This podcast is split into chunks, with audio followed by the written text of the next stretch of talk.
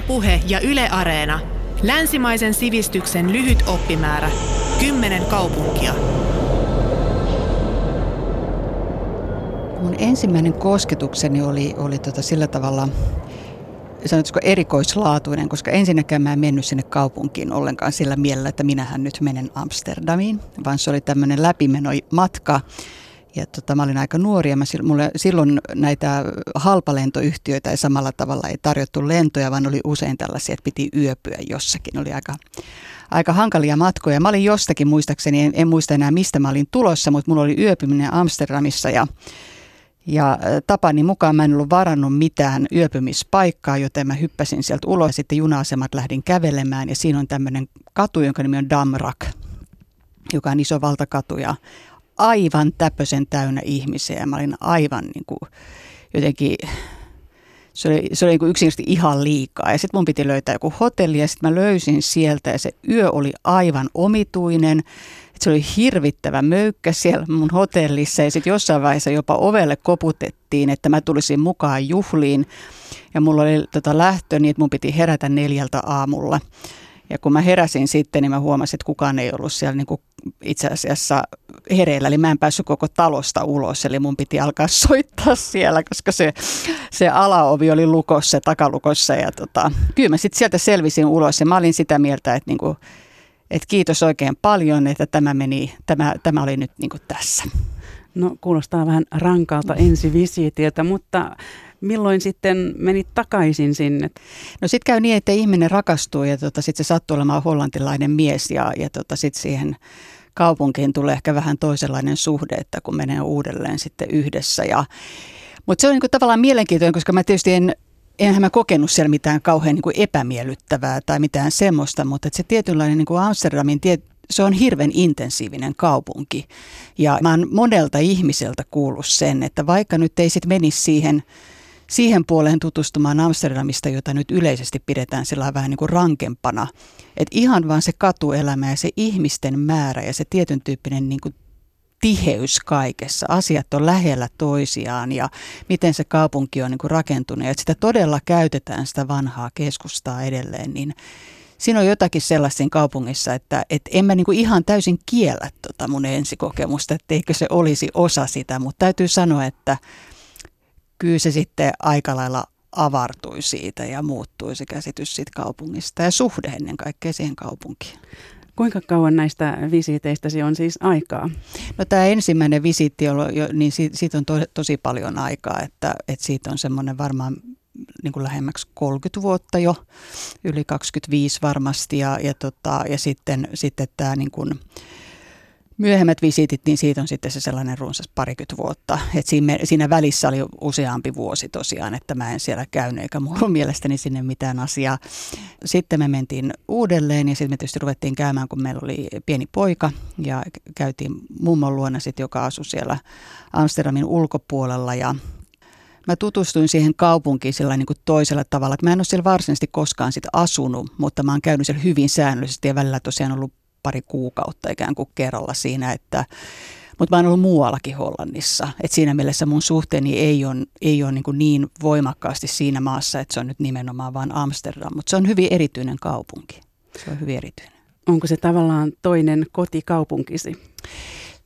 Mä oon jotenkin miettinyt, että onko mulla niin oikein kotikaupunkia niin ylipäätäänkään sillä, että onhan mun kotikaupunki niin tietenkin Helsinki, että mä oon syntynyt täällä, mutta jos mä ajattelen suhdetta kaupunkeihin, niin, mul, niin siinä mielessä mun, mun suhde kaupunkeihin on vähän sellainen, että mä oon syntynyt Helsingissä ja asunut lapsuuden Espoossa, joten mä oon ollut vähän niin kuin, monet sanovat vähän niin kuin epäkaupungissa. Mä luulen, että mun kiinnostukseni kaupunkeihin osittain liittynyt just siihen, että, että sit perheeni kanssa, kun mä olin pieni, niin meillä ei ollut mökkiä, että me matkustettiin aika paljon ja mä pienenä mä asuin Lontoossa myöskin, että mulla oli jonkinlainen semmoinen niin suhde, että on olemassa kaupunkeja ja sitten on olemassa jotakin, jotka ei ole niin, niin kuin selkeä rajasia. Ja Kyllä Amsterdam on, niin mä, mä, se ei ole ehkä mun suosikki kaupunkini maailmassa, että, että jos, mä, jos meidän perhe valitsee, niin me mielellään mennään Pariisiin tai jonnekin näin, mutta, mutta tota, sanotaanko, että se on semmoinen, se on niin erityinen kaupunki ja kyllä mulla on tietenkin aika erityinen suhde siihen myös, että, että se on semmoinen kaupunki, voi sanoa, että sillä tavalla ehkä joo, tämä oli kauhean pitkä vastaus. että, että se on sillä tavalla toinen kotikaupunki. Että se on se kaupunki tietenkin, johon itsestään selvästi tietää, että aina palaa. Ja se on jännä tunne, että kun sen tietää, että tänne mä tuun takaisin, tänne mulla on aina syytä tulla. Sinne on pakko mennä. Siinä vai? on myös vähän pakko mennä, mutta ei välttämättä ole ihan pakko, koska kyllä me voitaisiin sen niin kuin ohittaakin ja mennä, mennä tuota jotain toista kauttakin tapaamaan ihmisiä. Meillä on tällä hetkellä monet meidän läheisistä ei asu Amsterdamissa. Mutta se on semmoinen, että sinne, sinne palaa, että siihen on sellainen suhde, että ja nyt tietysti me tehdään enemmän myöskin työn ympärillä, että meillä on yritys, ja, joka työskentelee just näiden kaupunkiteemojen kanssa ja ei siinä nyt sitten kauhean ihmeellistä kommervenkkiä tarvita, että, että paljon löytyy yhteyksiä ja me tehdään seminaariyhteistyötä ja muuta tällaista, niin kyllä se on koko ajan se Amsterdam siinä, siinä mukana. Ja olet myös kirjoittanut siitä matkaoppaan. Kyllä vain, joo. Siitä on joitain vuosia jo aikaa. Silloin me oltiin siinä vähän pidempäänkin ja se oli hauska haaste kirjoittaa jostakin semmoisesta, johon tavallaan niin kuin ei ole sillä niin sanotusti turistimielellä mielellä halunnut itse asiassa tutustua aikoinaan ja sitten tutustua siihen kaupunkiin niin kuin niillä silmin, että, että mit, miten tämän kokisin, jos tänne tulisin sitä varten, että haluan tästä kaupungista todella oppia jotain.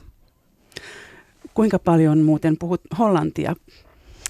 No mä puhun hollantia sillä tavalla, niin kuin sillä vähän hassulla tavalla, että mä en ö, ole hollantia varsinaisesti opiskellut, mutta meillä kotona puhutaan kolmea kieltä. Että me puhutaan suomea, englantia ja hollantia ja, ja kyllä mä niin kuin sillä tavalla puhun, että en mä kyllä mitään luentoa menisi minnekään pitämään, mutta mä voin käydä keskustelua ja, ja tietenkin sitten se, mikä on kauhean tärkeää, että pystyy lukemaan uutisia nykyään netistä ennen enemmän sanomalehdistä ja muusta, että tavallaan pystyy seuraamaan sitä yhteiskuntaa hollannin kielellä ja sitten pystyy olemaan joissakin tilaisuuksissa, keskustelutilaisuuksissa, niin pystyy ainakin seuraamaan, että mistä siellä puhutaan. Se on, se on vähän tämmöinen, mulla on vähän tämmöinen kotikutoinen hollannin kieli, että tota, en, mä, en mä kyllä menisi menis sanomaan, että se on lähellekään englannin kielen tasoinen kieli mulla. Mutta pysyt kuitenkin vähän mukana siinä, mitä ihmiset siellä puhuvat. Joo, kyllä mä sillä tavalla, kyllä mä, kyllä mä sellaisessa niin kuin kahvilla baaritasossa pysyn ihan mukana. Ja, mutta Amsterdamhan on jännä kaupunki siinäkin mielessä, että siellä on ihan hirveän normaalia, että on jossakin baarissa henkilökunta, joka ei puhu hollantia. Ja se on ollut siellä jo pitkään, että meillä on nyt vasta oikeastaan ehkä Helsingissä tullut tätä keskustelua, mutta tämä on ollut siellä jo kauan, että se suhde siihen kieleen, niin kuin ainakin siinä kaupungissa on aika semmoinen mennään sillä kielellä, mikä nyt on niin kuin järkevintä. Ja, ja tota, toki sitten sielläkin se erilaiset niin kuin, suuntaukset vahvistuu ja nyt puhutaan paljon enemmän siitä, että ulkomaalaisten täytyy osata hollantia sujuvasti ja niin edelleen, jos te täällä aikoo asua, mutta siinä kaupungissa voi toimia hyvin ilman, että osaa hollantia. Ihan ainakin alkuun pääsee.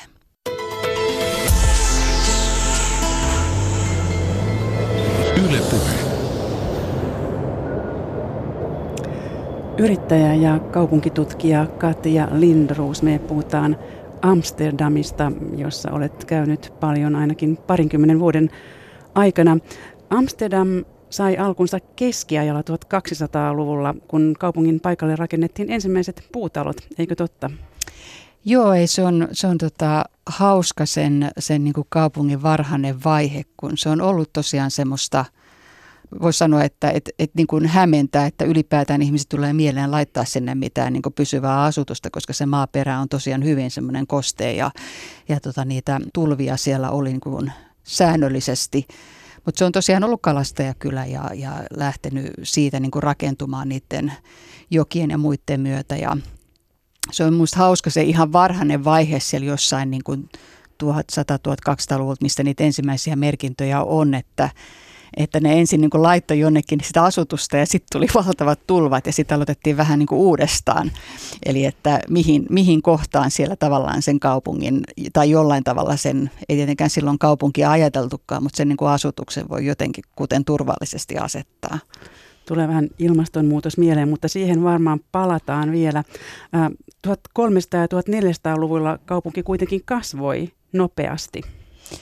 Joo, ja se, se on niin kuin jännä se ä, alkuvaihe, toki liittyy hirveän paljon niin kuin Hollannin historiaan laajemminkin. Eli kun jotenkin, niin kuin, jos yrittää ajatella sitä, että mistä tässä kaupungissa on ollut kyse, niin tietenkin se, että kun siinä on ollut tämä, että nämä, nämä tota, kalastus, joka on aika tällainen mitä mä sanoisin, ää, luonnonläheinen elinkeino, mutta siinä on hyvin nopeasti tullut kaupankäynti. Ja yksi semmoinen hirveän tärkeä vaihe on ollut semmoinen niin kuin tavallaan päätös, että, että sellaiset niin kuin, tavallaan kaupan tekijät, jotka tekee kauppaa tämän alueen kautta, niin ne on saanut niin kuin tullivapauden. Eli se on ollut jonkinlainen semmoinen niin kuin, vähän niin kuin vapaakauppa. Et se on niin kuin mielenkiintoista, että ajatellaan, että kun siellä on tullut sitten niin sitä asutusta ja on tullut näitä siltoja ja tietenkin tällaisia niin kuin reittejä, niin siihen on hyvin, hyvin, hyvin varhaisessa vaiheessa rakentunut se ajatus siitä, että sillä on niin kuin ikään kuin erityinen asema tämmöisenä kaupanteon paikkana ja se tietysti tuo rahaa ja, ja tota, se tuo mahdollisuuksia ja, ja tota, se lähti sitten siitä se, se väestö sitten siinä karttumaan. Ja tästä taisi lähteä myös tämä Alankomaiden kulta-aika jossain mielessä. Joo, ei, et kyllä se on, niin se on, se on niin jännä se sellainen, ähm, että mä, mun mieheni tosiaan, joka on hollantilainen, kun me ollaan paljon puhuttu siitä, että mistä tässä maassa ylipäätään on kyse, mutta erityisesti just Amsterdamissa, niin hän aina sanoi, että ei sit niin kaupungista ja sen historiasta ei voi puhua, ellei niin puhua tavallaan rahasta. Et se, ja se raha nimenomaan liittyen tähän vaihdantaan, että kaupan teon ja jonkinlainen niin kuin vaihdannan rakentuminen on niin olennainen osa sitä, että kaikki nämä, että sekä se, että miten sitä on rakennettu, että se jotenkin se siinä kaupungissa on niin jännä, että kun ajattelee, että kaikki kaupungithan on ihmisen rakentamia ja ihmiset sitä suunnittelee ja näin, mutta että jotenkin Amsterdam vielä, kun se on niin täysin epälooginen, kun se on monilta paikoin, siellä on kaikkia niitä paalutuksia tukemassa sitä, kun se periaatteessa vajoaisi muuten alaspäin ja sitten siellä on ne kanaalit nyt ei todellakaan ole mitään niin kuin luonnonmuodostelmia, vaan niitä on rakennettu ja saaria on rakennettu telakoita varten ja niin poispäin. Eli täytetty maata ja poistettu ja näin. Ja se on tehty tavallaan tämän käytön ehdoilla, että sitä käytetään kaupan paikkana. Meidän pitää saada ne laivat tulemaan sinne lähelle, mistä niitä sitten niitä, niitä tota, tuotteita viedään mm, tullattaviksi ja niin poispäin. Eli, eli se, tota, jotenkin se on, se on tavallaan semmoinen kuin iso markkinapaikka. Ja tämä kaupan teko oli se, joka teki siitä lisäsi sinne sitä vaurautta ja teki siitä, siitä kaupungista, niin kuin voi sanoa vähän niin kuin oman aikansa Lontoon tai, tai New Yorkin verosen paikan, eli mitä nyt sitten puhutaan 1600-luvusta, puhutaan niin kuin Amsterdamin valtakautena. Ja se rakentui siitä tietenkin, että siinä samassa tavallaan tämä merenkulkuvalta, mitä, mihin, mihin hollantilaiset sitten lähti satsaamaan, kun ne huomasivat, että portugalilaisilla ja muilla alkoi olla mielenkiintoisia tuotteita eurooppalaisilla, että, että okei, täytyy lähteä vähän merta edemmäs kalaan sitten. Joten syntyi oman, oman tota, aikansa jättiyritys, eli, eli tämmöinen merenkulkuvalta. Mun piti oikein tarkistaa, mikä se on suomeksi, koska mä oon aina kuullut sen ainoastaan hollanniksi. Se on VOC, ne sanoo siellä se on siis tietenkin iso käsite, mutta meillä se on yhdistynyt Itä-Intian kauppakomppania ja tota, se on 1600-luvun alusta jo, voi sanoa niin kuin maailmanvallotuksen niin kuin ydin on oikeastaan sen, sen, yrityksen, sen yrityksen olemassaolo siinä kaupungissa. Ja 1700-luvulla siellä oli myös paljon pörssi- ja vakuutustoimintaa. Just näin, eli tämähän niin kuin, tavallaan tässä on niin kuin jännä ajatella, että, että, tota, että me saadaan vähän kiittää Amsterdamia siitä, että meillä on kapitalismi keksittynä. Että, että tota, siinä on hirveän niin kuin loogisia asioita, että jos rakennetaan tämmöisiä niin kuin monta, monta tota, laivaa, jos on iso riski, että ne ei koskaan löydä perille, kun ne menee sinne Indonesiaan ja Japaniin asti, niin, niin tota, siinähän tarvitaan tietysti aika paljon ennakkoon rahaa, eli ne rupesi myymään osakkeita tähän kyseiseen yhtiön. On niin kuin tavallaan osakeyhtiön muoto syntyy ja siitä ei ole sit pitkä assosiaatio enää siihen, että sittenhän me voidaan ruveta myymään niitä jossakin tällaisessa paikassa, missä myydään osakkeita, eli syntyi pörssi. Ja myöskin niitä laivoja piti luonnollisesti vakuuttaa, Eli tota, vakuutusyhtiö tavallaan toiminta tuli hyvin pitkälle tämän ympärille. Se, mikä on niin jännää, on se, että nämä on edelleen niin kuin olemassa siinä kaupungissa tavallaan nämä bisneksen alueet. Että se on jotenkin huimaa ajatella, että yhtiö, joka on toiminut 1600-luvulla, joka myöskin meni sitten konkurssiin myöhemmin, niin, niin tota, on koko se aika on luonut niin kuin sellaisia sellaisia asioita tähän maailmaan, jotka niin kuin tällä hetkelläkin meidän, meidän talous pyörii niiden varassa. No voisiko Brexit taas tuoda Amsterdamille tällaisen uuden valta-aseman jollakin tasolla? No sitähän nyt sanotaan, että, että tota, sitä ne nyt vähän niin kuin kosiskelee. Että tietysti tällä hetkellä Amsterdam on sillä tavalla jännässä asemassa, että, että se on valtavan suosittu kaupunki ja, ja, tota, ja siellä hinnat asunnoissa nousee ihan hirveästi ja se on ollut aika kontrolloitua hi, niin kuin vuosikymmeniä. Että se on aika monen shokki monille paikallisille ja, ja tota, paljon keskustelua, että, että kuinka niin kuin isoksi me tämä kaupunki nyt oikeastaan halutaan. Mutta että kyllä sitten toisaalta niin, niin äh, kyllähän ne on aika reippaasti ja menestyksellisesti kilpailu esimerkiksi näistä isoista EU-virastoista, jotka sitten tuolta, tuolta isosta Britanniasta lähtee pois ja, ja onnistunut saamaan niitä. Ja ilman muuta varmasti tämä finanssikeskus, joka on ollut tietysti hyvin pitkään niin Lontoossa, niin, niin jollain tavalla etsii uutta eurooppalaista kotiaan ja, ja tota Amsterdam on siinä, siinä niin kuin Frankfurtin kanssa varmasti ihan semmoinen niin kärkiehdokas.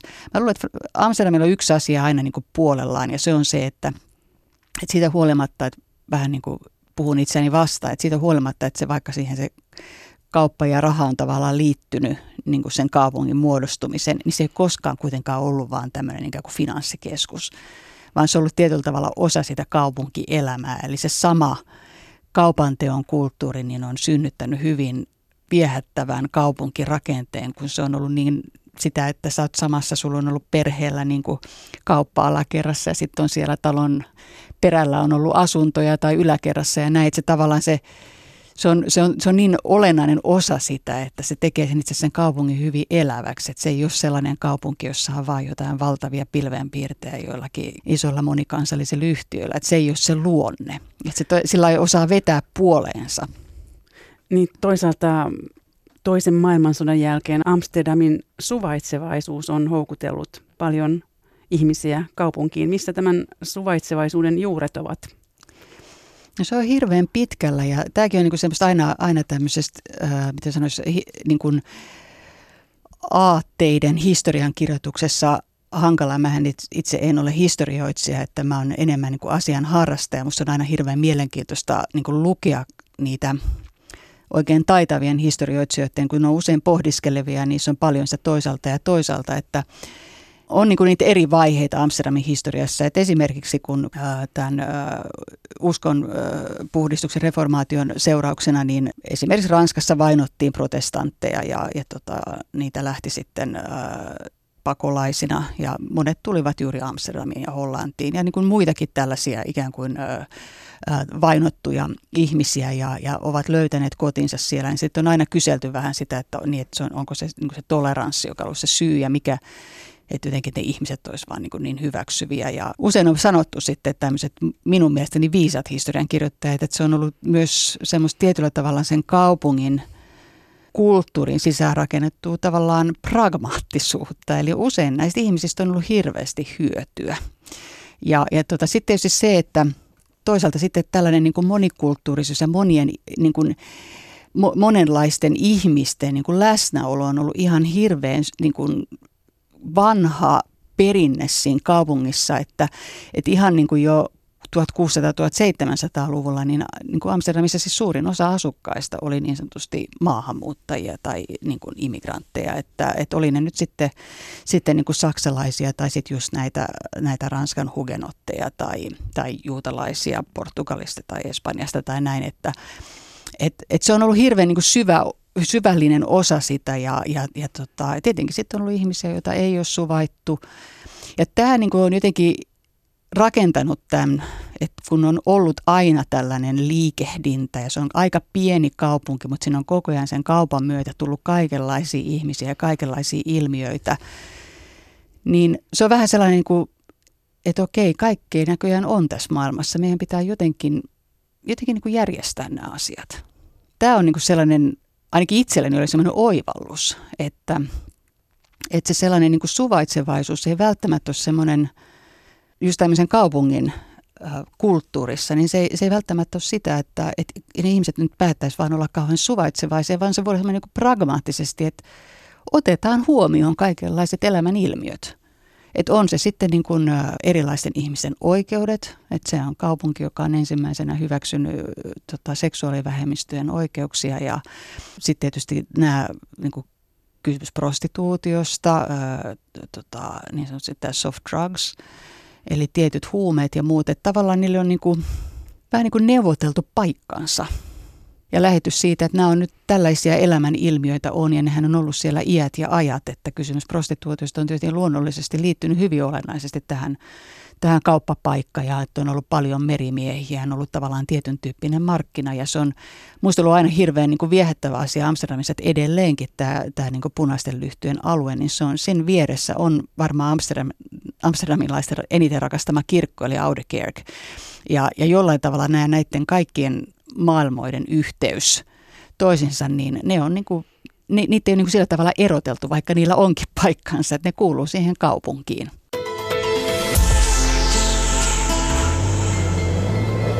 Yle Puhe. Yrittäjä ja kaupunkitutkija Katja Lindruus, me puhutaan Amsterdamista. John Green kirjoittaa kirjassaan tähtiin kirjoitettu virhe näin vapaasti käännettynä, että jotkut turistit ajattelevat, että Amsterdam on synnin kaupunki, mutta totuus on se, että se on vapauden kaupunki ja vapaudessa suurin osa ihmisistä löytää synnin. Kuinka kommentoit tätä? No kyllähän sillä tavalla, kun mä tehtiin Amsterdam matkaopasta, niin yhteistyökumppaninin kanssa, Antti Helinin kanssa puhuttiin siitä, että se on vähän niin kuin kolme H, että huorat, huumeet ja homot. Ja toki niin kuin paljon muutakin, mutta että voi sanoa, että sillä tavalla niin kuin se, toi on hyvin itse asiassa sanottu, että, että, tota, että mitä me niin kuin ikään kuin löydämme, löydämme sit kaupungista ja miten me sitä katsomme ja miten Amsterdam itse katsoo sitä kaupunkia totuus on se, että, että tota, huumeet vetää sinne paljon ihmisiä, tämä tota, prostituutio vetää sinne paljon ihmisiä, että jos kävelee siellä punaisten lyhtyjen alueella, niin silloin on erittäin paljon erityisesti brittituristeja ja nuoria miehiä. Ja nämä on niin kuin ollut pitkään jo osa sitä kaupunkia ja, ja, ja tavallaan sitä sen kaupungin mainetta – ja sitten siihen tietenkin liittyy tämä niin yleinen toleranssi erilaisia ilmiöitä kohtaan. Silloin on aina ollut isot Pride-marssit ja muut. Ja, ja se on myöskin yksi vetovoimatekijä, että ihmiset kokee, että siellä voi olla sellainen kuin on. Mutta se, mikä minusta on hirveän tärkeä huomata myöskin Amsterdamissa, että Amsterdam on tämmöinen, niin kuin, se on neuvottelun kaupunki, että siellä on myöskin viime aikoina esimerkiksi suljettu paljon näitä coffeeshoppeja, että, että se, se, niin kuin se tavalla, että miten se kaupunki toimii, ei ole se, että se muuttuu koko ajan niin sanotusti vapaammaksi ja vapaammaksi, vaan siellä koko ajan niin kuin balanssoidaan, että missä tämä nyt niin kuin menee ja nyt esimerkiksi uusi pormestari sanoi, että meidän täytyy meillä on liian likasta siellä punaisten lyhtyjen alueella, että meidän pitää tehdä sinne, että säännöllisiin väliajoin ihmiset heitetään sieltä ulos ja putsataan kadut. Ja, ja tota, nyt siellä on tällaisia kampanjoita, että hienoa, että sä tuut tänne meidän kaupunkiin, mutta olkaahan ihmisiksi. Eli tämä tavallaan tämän kaupungin äh, viehätysvoima ja tämä maine ja tämä vapauden tavallaan lupaus, niin sittenhän on tullut vähän semmoinen niin tietynlainen Disneyland sellaiselle äh, oleilun tavalle ja kaikki kaupunkilaiset, paikalliset ei ole sitten mitenkään hirveän innostunut tästä turismista ja, ja se on ehdottomasti semmoinen niin ilmiö, joka on nyt tässä, tässä ajassa semmoinen, jonka kanssa se kaupunki tekee paljon töitä. Ja Amsterdam on kuitenkin merkittävä kulttuurikaupunki pienuudestaan huolimatta, eikö totta?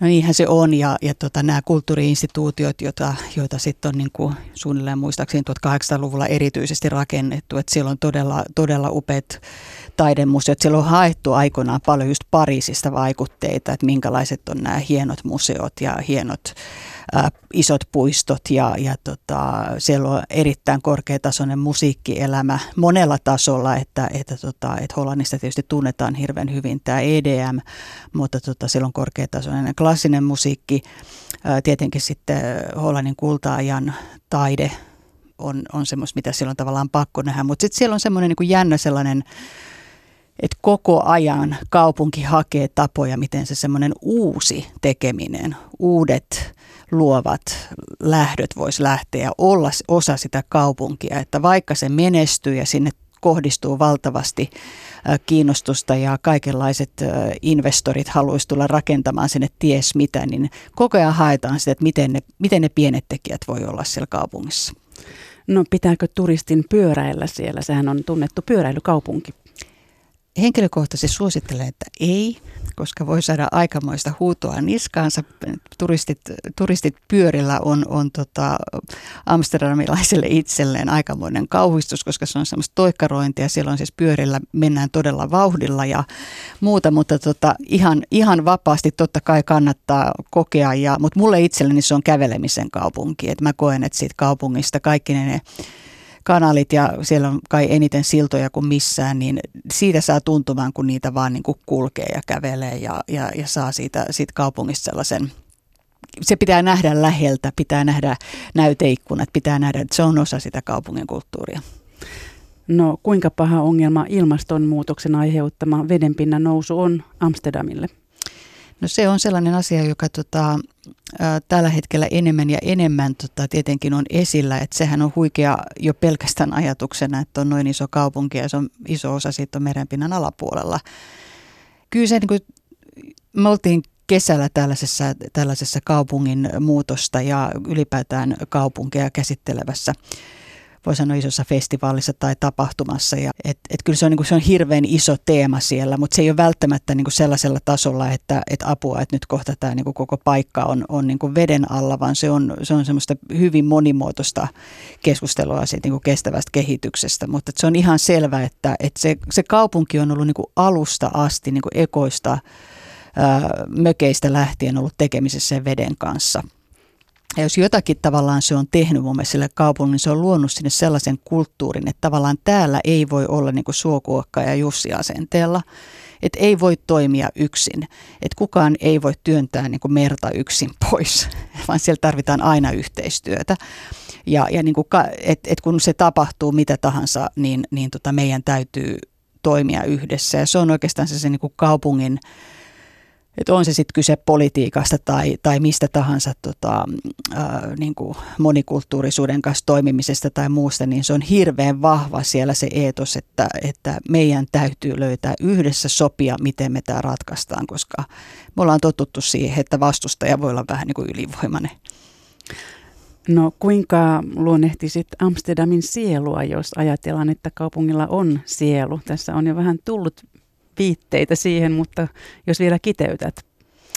No mua viehetti viime kesänä, mä näin edellisen pormestari, joka oli ilmeisen pidetty, Eberhard van der Laan, joka oli tota, äh, vähän niin kuin sosiaalidemokratian vasemmisto meidän vastaava, niin, niin hänen viimeinen työnsä oli semmoinen näyttely omasta kaupungista. Hän sairasti syöpää, eli tiesi, että se, se jää viimeiseksi. Ja, ja tota, hän oli sitten kiteyttänyt sitten oman tulkintansa sit kaupungista, että mikä siellä on tärkeää. Ja siellä oli kaikki nämä vaikeat asiat myös esillä hyvin, hyvin niin kuin rohkeasti ja suoraan, mutta siellä oli sitten tämä kuuluisa vapaus ja, ja tämä, tämä tota, että mistä tässä kaupungissa on kyse. Ja hän niin kuin oli kirjoittanut siihen, että siinä työhuoneessa, missä hän oli siis tosiaan pitkään pormestari, niin hänen työhuoneesta näkyy Spinozan patsas, eli tämän kuuluisan filosofin, ja, joka oli sanonut, että valtion tehtävä on antaa ihmisille vapautta. Ja tavallaan se, että et, et jollain hän sanoi, että tämä kaupunki, joka on koko ajan kaikenlaisten paineiden keskellä, niin tämä on semmoinen sisäänrakennettu ö, oma taistelu sen puolesta, että, että, tota, että meidän pitää voida demonstroida ja meidän pitää voida olla jotakin vastaan ja meidän pitää voida käsitellä konflikteja. Ja kyllä mä jollain lailla koen, että, että, että, tota, että Amsterdamin sielu näkyy mun mielestä hirveän hyvin siinä, kun kun tota, useampi vuosi sitten takaperin, niin tämä, tämä elokuvaohjaaja Theo van Gogh murhattiin Osterparkissa ja tämmöisen ää, ää, niin kuin ekstremistin toimesta, niin kun silloin lähdettiin osoittamaan mieltä, niin, niin tota, osoitettiin mieltä sen puolesta, että me ei ruveta sulkemaan tätä kaupunkia. Eli se mielenosoitus oli, että me emme suostu antamaan periksi nyt jollekinlaiselle niin islamofobialle tai jollekin. Toki se on tiettyjä ihmisiä. Toki, se on, niin kuin, toki siellä on se toinen puoli ja hyvin vahvasti onkin. Mutta se on jotenkin semmoinen hyvin niin kuin amsterdamilainen ajatus, että tämä on se kaupunki, mitä me puolustetaan. Että me puolustetaan tätä niin kuin tavallaan oikeuttamme ottaa ihmiset hyvin erilaisina ja, ja, ja niin kuin joka kerta yrittää uudelleen sopia kaikki tälle pienelle pläntille, näille, näille kapeille kujille.